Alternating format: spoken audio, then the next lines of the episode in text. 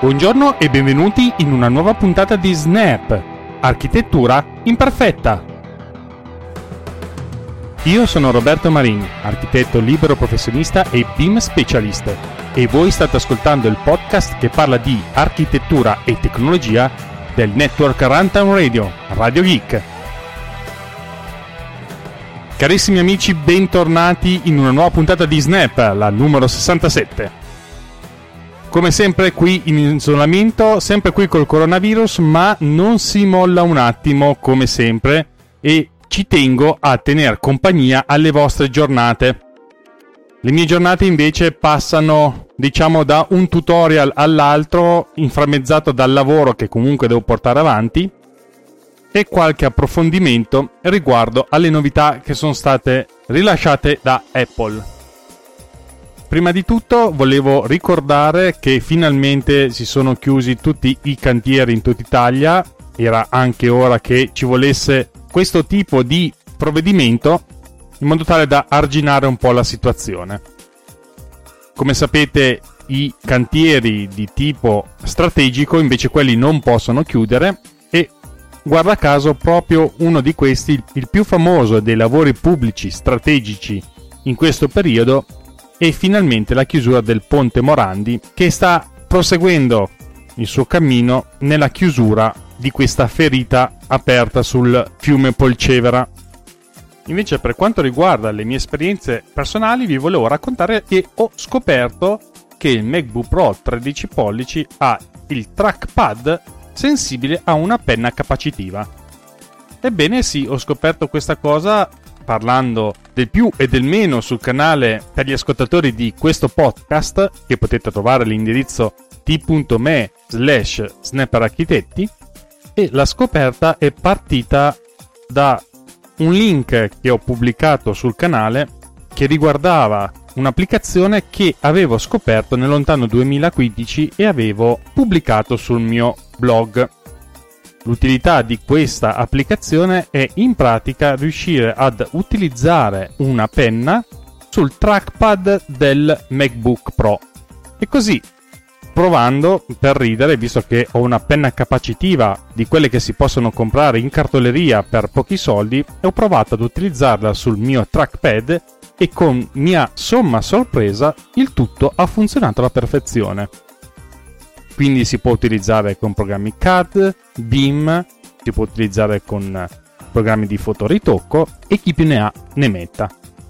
La precisione è al di sopra delle mie aspettative, è davvero una cosa molto interessante ed è davvero clamorosa come scoperta perché non me lo aspettavo. Non vi nascondo che ho già provato a utilizzarlo con un programma di CAD e funziona ed è un po' particolare perché finalmente si riesce a tirare delle linee a mano che sono precise, dritte e prendono gli snap e fa veramente impressione. E vi consiglio per chi può di provarlo. Adesso non ho idea di quale sia l'hardware giusto per riuscire ad utilizzare questo tipo di penna, ma penso che tutti i possessori di un trackpad con 4Touch direi che possono provare l'esperimento e possono anche venircelo a raccontare sul canale oppure a me direttamente senza problemi.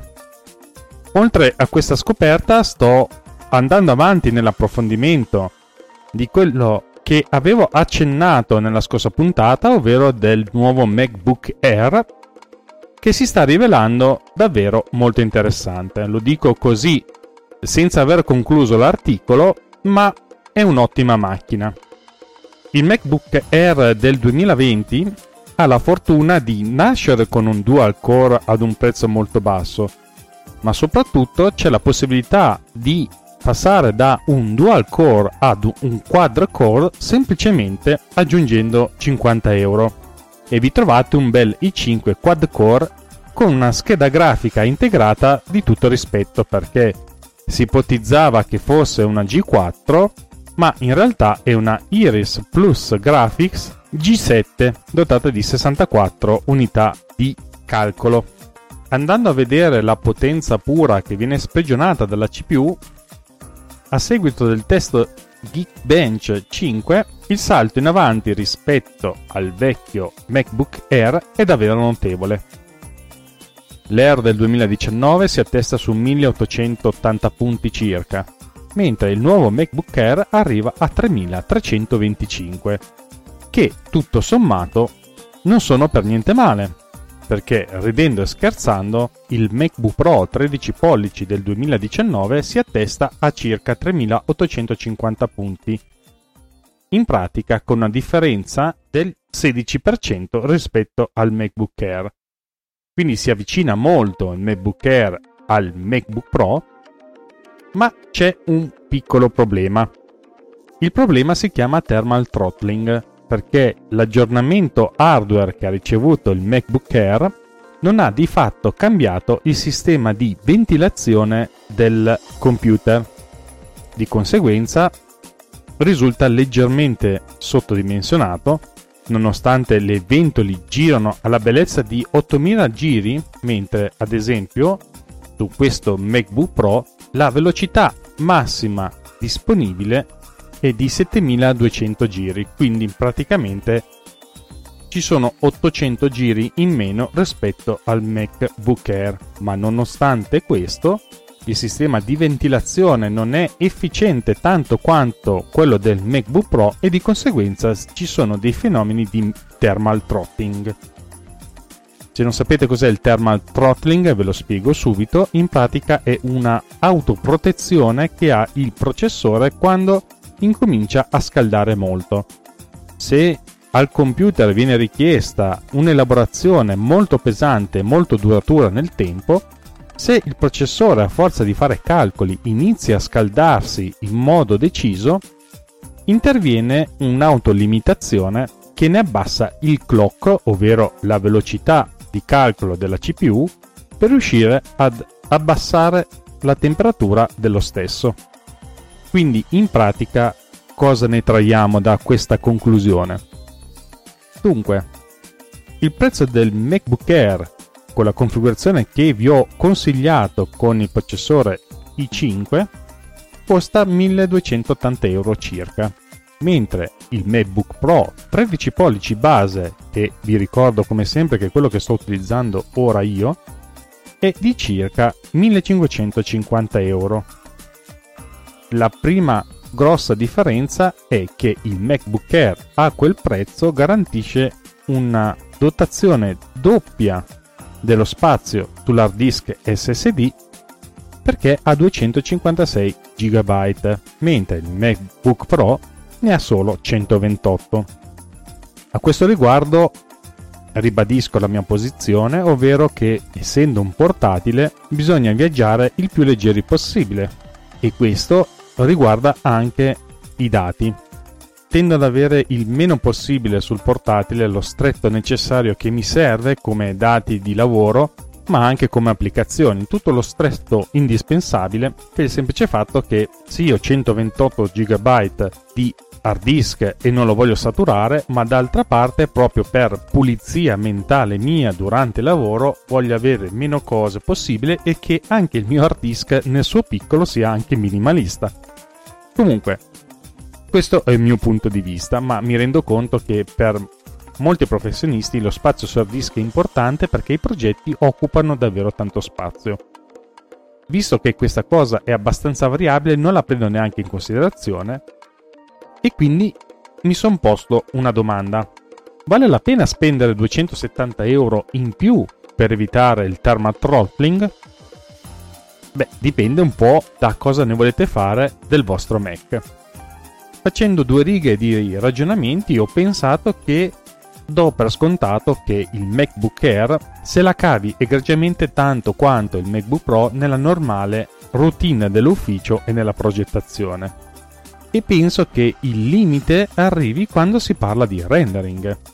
A questo punto del discorso però bisogna fare un altro tipo di precisazione, perché se lavorate con un motore di rendering che sfrutta la CPU è meglio puntare sul MacBook Pro 13 appunto per le caratteristiche intrinseche del MacBook Pro che vi ho citato prima, ovvero che ha un processore già quad core ma soprattutto ha un sistema di ventilazione che non lo fa andare in thermal throttling nel momento in cui si richiede il massimo sforzo D'altro canto, però, Se il vostro motore di rendering sfrutta invece la GPU, il MacBook Air può andare benissimo, altro che. L'importante è accompagnarlo con una eGPU, che è più o meno lo stesso discorso che vale per il MacBook Pro 13 pollici. Vi avevo già spiegato nelle puntate precedenti, ma anche sul blog, che la eGPU è davvero un game changer. Il MacBook Pro, ma a questo punto anche il MacBook Air, se viene dotato dalla giusta eGPU, incomincia a impensierire e di molto il MacBook Pro 16 pollici, soprattutto nelle fasi di rendering. Discorso diverso è se invece vi occupate di video che la cosa è gestita in modo diverso. Sto sviluppando l'articolo, quindi penso che a breve, a breve tra virgolette, nel mio breve, quello che intendo io per breve, diciamo una settimana o due, questo articolo uscirà sul mio blog che potete trovare all'indirizzo mardonnet.wordpress.com e cercherò di infilarci dentro tutte le notizie interessanti che trovo nella rete che riguardano soprattutto i test sotto sforzo e le caratteristiche tecniche della scheda grafica integrata in modo tale da chiarire meglio quale possa essere la scelta del Mac per gli architetti che intendono usare Apple per il proprio lavoro. Faccio un piccolo follow up perché come sapete registro a più riprese e tra una ripresa e l'altra del podcast, informandomi sulla questione del trackpad che reagisce a una penna capacitiva, mi avvertono che molto probabilmente è già dal 2009 che questa cosa funziona e la cosa mi è proprio sfuggita di mente, se lo sapevo. Personalmente è una cosa che mi dà molto fastidio perché quando ho una tecnologia sotto mano e non la sfrutto mi fa davvero imbestialire. Chiusa questa parentesi così di vita vissuta, passiamo alle notizie per parlare di Vectorworks. Come sapete, Vectorworks è una solida piattaforma CAD e BIM a livello globale e la novità è che Vectorworks sta cercando di aprirsi ad altri standards. Così a primo avviso sembra una cosa improvvisata, ma la realtà è che è stata anticipata da tempo. Anni fa, quando la società stava sviluppando il proprio motore OpenGL, assieme a una nuova pipeline grafica denominata Vectorworks modulo grafico per gli amici VGM, sono stati costretti a pensare a come le nuove API grafiche di basso livello come Apple Metal o Vulkan del gruppo Kronos potrebbero influenzare il settore e il loro software. Ora che il lavoro di tecnologia di base in Vectorworks ha posizionato bene l'azienda con le sue nuove API per una maggiore apertura, il sistema chiamato VGS è nato. Steve Johnson, vicepresidente dello sviluppo del prodotto, ha dichiarato aperte virgolette le nuove connessioni ai motori di rendering di terze parti sono il risultato della nostra apertura dei nostri processi all'interno di Vectorworks abbiamo investito per diversi anni nelle tecnologie di potenziamento del motore di rendering, permettendoci di offrire un'ulteriore apertura ad altri motori di rendering di terze parti. A marzo 2019 Vectorworks ha annunciato la sua partnership con Lumion e la sua principale tecnologia di rendering in tempo reale LiveSync e più in generale questo è stato il primo plugin a utilizzare l'interfaccia di programmazione dell'applicazione per gli amici API di Vectorworks Graphic Sync. Fondamentalmente, gli oggetti di base e la geometria della scena sono trasmissibili ad altre applicazioni e stabiliscono una connessione live persistente, in modo che il lavoro in un'applicazione si rifletta nell'altra in tempo reale. Questa è una delle tante proprietà che abbiamo già visto tra ArchiCAD e Twinmotion, ma anche tra tanti altri software di diversa natura grafica. Ma non è finita qui perché le API di Vectorworks Graphics Sync porteranno anche renderer di terze parti come Enscape e Twinmotion a lavorare con Vectorworks nel prossimo futuro. Vectorworks non si sta solo aprendo ai motori di rendering, ma sta anche sfruttando i dati GIS grazie alla connettività dei servizi online Esri ArcGIS in Vectorworks. che decisamente è un passo avanti nel campo dell'apertura dell'applicazione. Sempre Johnson aggiunge, aperte virgolette, per noi la nuova apertura riguarda la possibilità di connettere i nostri clienti all'intero ciclo di vita del progetto attraverso Vectorworks. Ci stiamo inoltre collegando più profondamente a Solibri e Bluebeam, quindi ci stiamo collegando al ciclo di vita della costruzione. I marchi del gruppo Nemetschek vogliono sicuramente impegnarsi di più per lavorare insieme. Chiuse virgolette. L'industria delle costruzioni continua ad avanzare attraverso l'evoluzione del CAD 2D al 3D BIM. Allo stesso tempo, le nuove tecnologie e tendenze approfondiscono le prime fasi della progettazione, compresa la pre-progettazione, mentre gli operatori edili cercano i frutti dei dati BIM nelle operazioni. Vectorworks Graphic Sync è un'API della libreria C++. Tuttavia, mentre VGS sarà il modo principale in cui gli strumenti software professionali dialogano con Vectorworks e viceversa, non è l'unico percorso di apertura quando si tratta di codificare e creare script per nuove soluzioni e flussi di lavoro personalizzati. Da diversi anni ormai Vectorworks utilizza Python al posto del suo linguaggio VectorScript nativo Python è il linguaggio accessibile e disponibile dietro lo strumento di progettazione computazionale basato su un nodo di script visivi chiamato Marionette di Vectorworks. Considerate anche che Python è utilizzato anche in altri sistemi come ad esempio iOS per permettere di automatizzare un po' di cose e via discorrendo. Io non conosco molto bene il linguaggio di programmazione, ma giusto per dare un indizio, Federico Vitici di Mac Stories ne ha parlato molto approfonditamente nei suoi articoli. Negli ultimi anni non abbiamo sentito molto parlare di Marionette nelle nuove versioni annuali, ma notevoli progetti basati su Marionette stanno accadendo continuamente con gli utenti di Vectorworks.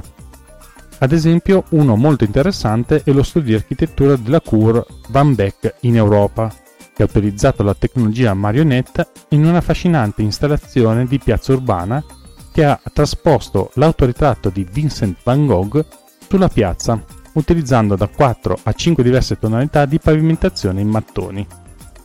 Tuttavia, pur non mostrando ora tutte le sue carte, sembra lavorare su diverse possibili strade nell'area della marionette e del design computazionale, tra cui l'intelligenza artificiale e il machine learning in particolare. Il direttore della tecnologia dei prodotti di Nemetschek, Dave Donley, ha dichiarato, aperte virgolette, esiste una vasta gamma di applicazioni interessanti per l'intelligenza artificiale che stiamo seguendo. Esiste una vasta gamma di applicazioni interessanti per l'intelligenza artificiale ed uno di questi potrebbe essere un modo per velocizzare notevolmente il rendering, ovvero fare un rendering approssimativo e quindi utilizzare l'apprendimento automatico per riempire nei dettagli in modo molto più rapido. Sempre Donley afferma Abbiamo più esempi interni che mostrano l'apprendimento automatico in esecuzione in Vectorworks utilizzando Python ad esempio. Ma il punto più significativo è che Python è una strada accessibile per gli utenti di Vectorworks, sia per impegnarsi con l'apprendimento automatico che per legare tali framework di intelligenza artificiale in Marionette. Chiuse virgolette. La tecnologia Vectorworks Graphic Sync inoltre può parlare con strumenti computazionali basati sui dati, incluso Rhino e Grasshopper di McNeil. Vectorworks preferirebbe, immagino, avanzare i propri strumenti computazionali di scripting visivo integrato proprio come fa Autodesk e Bentley. Ma nello spirito di questa nuova filosofia di apertura che inizia a guidare le decisioni di sviluppo in azienda, potrebbe essere una mossa molto interessante quello di connettere Rhino Grasshopper a Marionette per fungere da ponte e introduzione alla stessa Marionette. Quindi il mercato inizia anche in questo caso a dividersi in due nette filosofie che guidano le aziende, una chiusura, chiamiamola così, di Autodesk e Bentley, mentre il gruppo Nemetschek cerca un'apertura più ampia e come sempre solo il tempo ci dirà qual è la strada giusta. Sempre a proposito di tempo, ci servirà per vedere sul mercato un interessante progetto per la grafica dei Mac. La startup londinese Anima Ionic Maximus ha intenzione di trasformare i Mac in macchine di classe workstation più potenti. Infatti, proprio poco tempo fa, questa società ha lanciato due prodotti hardware separati ma molto interessanti per le comunità Mac che sfruttano queste macchine nella propria professione. Entrambi i prodotti hanno lo scopo di fornire ai computer Mac un'espansione GPU di livello professionale tramite unità hardware esterne. Il primo prodotto si chiama Maximus ed è una scatola eGPU in un bel involucro di metallo grigio scuro che ricorda molto da vicino i Mac di ultima generazione con scanalature per lo sfiato e l'afflusso di aria. Il prodotto porta tre slot PCIe sul computer Mac che possono essere quindi collegati tramite porta USB-C. Sono supportate sia schede PCIe a larghezza singola o doppia che a lunghezza intera, fino alla lunghezza di 312 mm.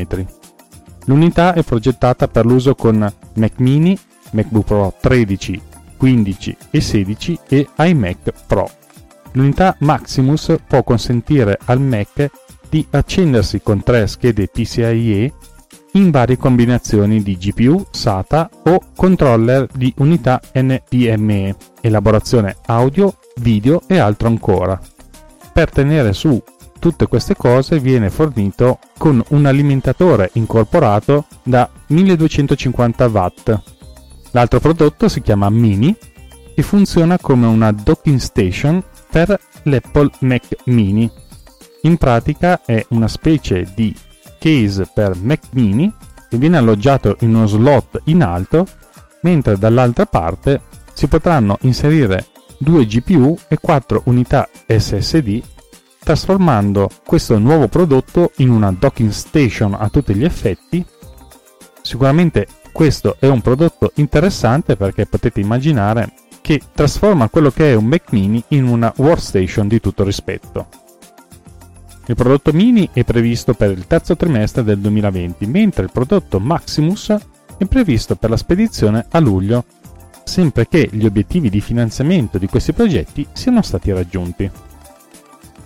Ora da Londra andiamo a fare un salto in Francia perché il governo francese ha annunciato piani per una legge sulla sostenibilità che garantirà che tutti i nuovi edifici pubblici siano costruiti con almeno il 50% di legname o altri materiali naturali. La misura sarà attuata entro il 2022 e interesserà tutti gli edifici pubblici finanziati dallo Stato francese, secondo la AFP che è l'agenzia France Press. I materiali a base biologica sono realizzati con materiali derivanti da organismi viventi, come ad esempio la canapa e la paglia. Il materiale principe è il legno, che ha un'impronta di carbonio incorporata significativamente inferiore rispetto ad altri materiali da costruzione come il cemento e l'acciaio. La proposta è in linea con il piano della città sostenibile della Francia lanciato nel 2009 e anche la spinta del presidente Emmanuel Macron a rendere il paese neutrale rispetto al carbonio entro il 2050.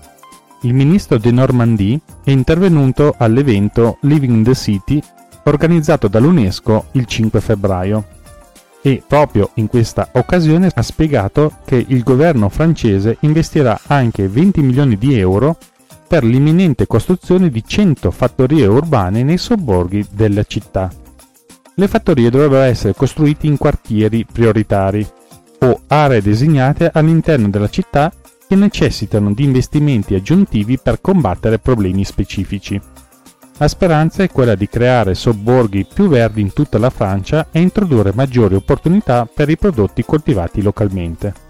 I piani di De Normandie di rendere più sostenibile il settore delle costruzioni in Francia sono seguiti anche da una serie di altre iniziative ecocompatibili negli ultimi mesi, in risposta ai crescenti effetti dei cambiamenti climatici. L'anno scorso Parigi ha rivelato i suoi piani per diventare green, piantando foreste urbane attorno ai punti di riferimento architettonici. E nel Regno Unito è stata pubblicata la guida ai risultati sostenibili per aiutare il settore dell'architettura a prevenire il disastro climatico. Vi ricordo inoltre che anche Foster Partner ha introdotto un manifesto sulla sostenibilità che andrà oltre gli attuali schemi di certificazione ambientale e Snowhat ha promesso che renderà tutti i suoi edifici a carbonio negativo entro 20 anni. Chiaramente queste sono tutte ottime notizie che spero non siano bloccate dagli eventi che stiamo vivendo in questi giorni, ma che siano solo momentaneamente rimandate in attesa di tempi migliori e la possibilità di effettuare investimenti in questo senso. Siamo arrivati all'ultimo argomento di questa puntata in cui vi voglio parlare di come il design computazionale attraverso i software di Bentley ha permesso a Johnson Pilton Walker di cambiare completamente il modo in cui il suo studio ha pensato di cambiare completamente l'approccio alla progettazione, consentendo loro di dedicare più tempo alla progettazione e alla risoluzione dei problemi e molto meno alla rappresentazione e documentazione di tali soluzioni. Il software usato è Open Building Designer Generative Components di Bentley, impiegato per un progetto in Australia di circa 130.000 m2 di superficie. Wayne Dickerson, direttore dello studio JPView, ha dichiarato, aperte virgolette, i nostri team sono in realtà più piccoli di un tempo. In passato ci sarebbe stata una squadra di una ventina di persone, mentre questo team è di circa di 6 persone. In questo progetto molte parti erano convenzionalmente modellate in BIM, in Open Building Designer di Bentley, mentre le aree generate da coerenti principi geometrici come la struttura della torre, la facciata della torre ed i soffitti erano scritte con Generative Components tecnologia di Open Building Designer. L'esperta di progettazione computazionale di questo ufficio, Sara Yap, ha dichiarato gli architetti spesso progettano secondo la propria logica intuitiva. La progettazione computazionale consiste nel rendere esplicita quella logica, insegnando al computer a pensare in modo diverso. Quando lo studio ha integrato le tecnologie AAD, che è un acronimo che sta a significare algoritmi di supporto alla progettazione, gran parte del lavoro di progettazione concettuale era già stato risolto. Sempre Sara afferma, aperte virgolette, in genere la progettazione computazionale sarebbe integrata nel progetto in fase di progettazione. C'erano ancora enormi efficienze da ottenere introducendo la progettazione computazionale più avanti nel processo di progettazione. A livello contrattuale, lo studio era responsabile della fornitura di un modello architettonico e strutturale che viene utilizzato per il coordinamento dei servizi e per verificare il modello dall'ingegnere strutturale. Gli ingegneri strutturali hanno inviato dati tabulari su colonne, travi e spessore delle lastre. Agli ingegneri piace vedere i numeri per verificare i loro calcoli, come sappiamo, ma gli architetti vogliono vedere i disegni ortogonali per aiutare a comprendere le implicazioni spaziali nel progetto. Per risolvere meglio queste differenze tra i flussi di lavoro degli ingegneri e degli architetti, lo studio ha utilizzato la funzione Generative Components di Bentley con Excel per personalizzare un flusso di lavoro accelerato e semi-automatizzato per scopi sia generativi che coordinativi. Il team ha creato le proprie tabelle in Excel in cui ogni cella contiene dati relativi al diametro o all'altezza della colonna. La formattazione delle celle condizionali di Excel modifica i colori delle colonne della tabella, quindi è visivamente evidente dove le colonne cambiano dimensioni quando si alzano attraverso la torre. Una tabella simile è stata creata per la profondità delle travi e direttamente legata alle colonne.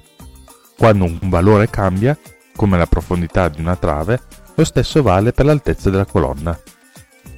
Tutti questi dati di Excel vengono quindi utilizzati nel Generative Components di Open Building Designer e vengono estratti dalle tabelle, come i dati di altezza e diametro delle colonne, per generare le colonne nel Generative Components di Open Building Designer. Le lastre, tuttavia, sono state gestite esclusivamente tramite gli script e, collettivamente, gli script codificano automaticamente gli elementi 3D nel modello in base ai parametri. Sara aggiunge, aperte virgolette, in un programma BIM puoi selezionare un oggetto e ottenere tutte queste informazioni sul pannello laterale, ma molte volte tutte queste informazioni non sono realmente necessarie. Tutto quello che mi interessa davvero in quel momento è qual è lo spessore di quella lastra? In questo caso possiamo dire che la codifica a colori ha offerto una possibilità immediata di controllare visivamente il modello. Con il modello strutturale generato lo studio ha successivamente creato uno script ricorsivo che avrebbe esportato ciascuno dei piani livello per livello viaggiando su per la torre, dopo che ad ogni piano fosse stato effettuato la forometria che deriva dal passaggio dei servizi. Questo processo ovviamente richiedeva delle operazioni booleane per bucare queste lastre. Immagino che molti ascoltatori si stiano chiedendo ma perché invece di fare tutto sto macello, lo studio non si è fatto inviare un modello AFC dall'ingegnere strutturale. Dal punto di vista contrattuale, lo studio non poteva semplicemente riutilizzare il modello BIM strutturale dell'ingegnere, anche se ne avevano creato uno. Un altro problema riguardava la qualità del file AFC. Utilizzando questo tipo di software della Bentley è stato più pulito utilizzare i dati direttamente in Excel Adesso che abbiamo risolto i problemi strutturali andiamo a vedere come sono stati risolti i problemi della facciata. Il design della facciata di Parramatta Square, così si chiama la torre di cui stiamo parlando, doveva essere sorprendente. Infatti è una torre commerciale molto importante nello sviluppo pianificato dell'intervento edilizio il team di progettazione ha richiesto la flessibilità iterativa per raggiungere i propri obiettivi di creazione di una facciata sofisticata utilizzando più varianti all'interno di un sistema di facciata continua in metallo e vetro. L'approccio dello studio era di utilizzare una sceneggiatura che stabilisse una griglia poligonale, in cui ogni poligono rappresentava un pannello del sistema di facciata. Anche in questo caso è stato creato un foglio di calcolo Excel collegato agli script per controllare la griglia poligonale. La tabella di Excel era in sostanza, come ci svela Sara, un'elevazione schematica srotolata. Ciascuno dei pannelli era parametrico su più livelli. Sara afferma, aperte virgolette, potremmo facilmente modificare le dimensioni dei vari elementi dei pannelli, questo è stato fondamentale a causa della profondità dei pannelli. I loro raggi cambiavano costantemente a causa delle esigenze del cliente e del consiglio. Questi pannelli quindi erano una tipologia di parti con dimensioni variabili che derivano dall'aggiunta o sottrazione di elementi. Questi tipi di pannelli non sono stati modellati tradizionalmente ma generati tramite script. Sara afferma, aperte virgolette, mi ci è voluta una settimana per fare il primo progetto di sceneggiatura, chiamiamola così, della facciata. Per fare un secondo progetto della facciata ho semplicemente preso il primo progetto e ho iniziato a modificarlo e questo mi ha richiesto un giorno. La successiva variante ha richiesto solo più un'ora, chiuse virgolette. Questa è una curva di apprendimento molto accelerata e parla del potere dell'iterazione e dell'automazione attraverso algoritmi. Tornando invece all'uso di Excel e immagino che molti si stiano chiedendo il perché di questo utilizzo, il direttore dello studio ci racconta che è improbabile che gli architetti più anziani utilizzino strumenti di scripting visivo, ma molti usano Excel e fanno degli schizzi a mano e questo è un problema immagino sentito in larga parte degli studi. In questo modo, una semplice modifica numerica nella tabella Excel ha inserito un diverso tipo di pannello, mentre gli script controllano parametricamente gli attributi del tipo di pannello come profondità di estrusione, alette ed altri attributi. Nel momento in cui sia il cliente che il consiglio suggeriscano cambiamenti, questo modo rapido di rispondere a questi cambiamenti ha risparmiato innumerevoli ore rispetto alle tipiche modifiche alla modellazione BIM. In questo progetto lo studio per contratto doveva consegnare un modello BIM a livello LOD 300, il che significava che dovevano modellare molti dettagli e accessori architettonicamente. Riconoscendo che i soffitti sono generalmente guidati da altre parti dell'edificio, lo studio ha pensato di utilizzare script anche per questo tipo di problematica in modo da automatizzare il processo nel modello 3D, analogamente a come sono state generate le lastre strutturali. Il processo di definizione del soffitto è partito suddividendo in migliaia di riquadri l'area del soffitto in base a un punto di impostazione variabile e alla dimensione del riquadro selezionato dall'appaltatore. Il layout dell'illuminazione a soffitto viene quindi creato utilizzando un sistema di rettangoli con codice colore in relazione a diversi tipi e dimensioni di illuminazione. I punti centrali dei rettangoli con codice colore vengono quindi esportati in Excel con celle contenenti le coordinate x, y, z dei punti centrali del proiettore. Questi numeri vengono incrociati con i punti centrali delle piastrelle e se queste coordinate corrispondono entro una certa tolleranza, una piastrella viene sostituita con una cella luminosa. Un'altra cosa molto interessante di questo esempio di scripting è l'introduzione di una specie di meccanismo di debug del codice. La creazione di questo tipo di meccanismi di debug tramite la progettazione algoritmica suggerisce l'idea di un'architettura di debug al posto di metodi manuali di controllo degli errori in cui l'errore umano è dietro l'angolo. Sara aggiunge come architetti spesso trascorriamo una quantità sproporzionata di tempo cercando di rappresentare le nostre soluzioni piuttosto che progettarle realmente. La progettazione computazionale ha permesso al nostro team di concentrarsi sulle risoluzioni dei problemi e sulla ricerca di soluzioni di progettazione migliore. Ma questo non è il primo progetto a utilizzare la tecnologia di progettazione computazionale di Bentley. Un altro esempio è Metro Martin Plus. Questa torre, a livello di facciata concettuale, è stata interamente realizzata con questo software. La forma dinamica della torre presenta curve complesse negli assi X e Y con alette orizzontali pronunciate o espressioni della linea del pavimento.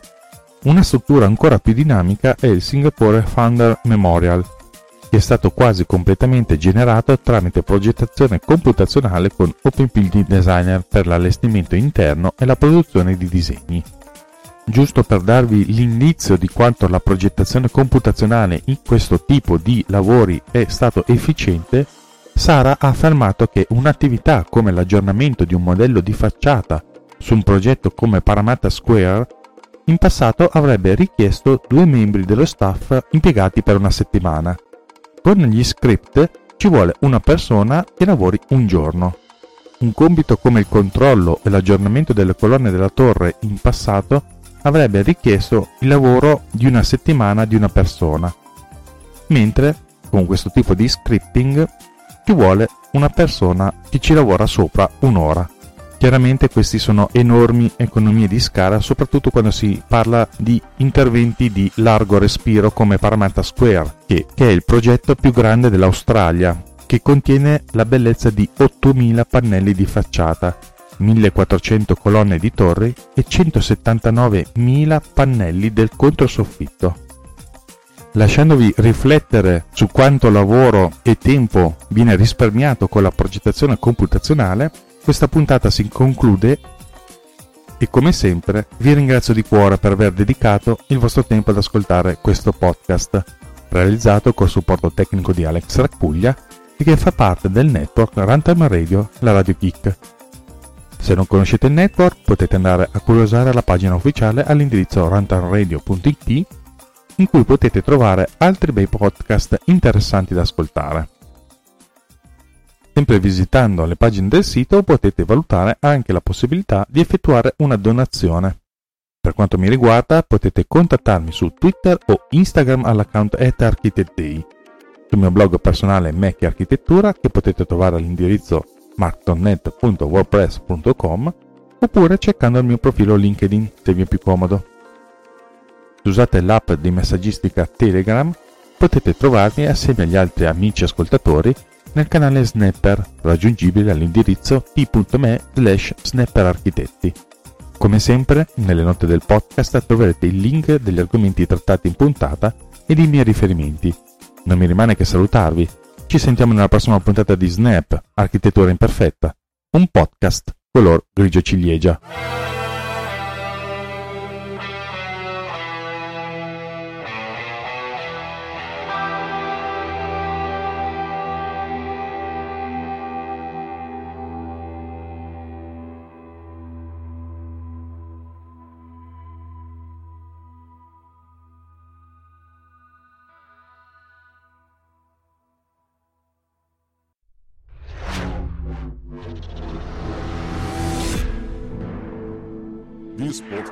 Is edited with Producer.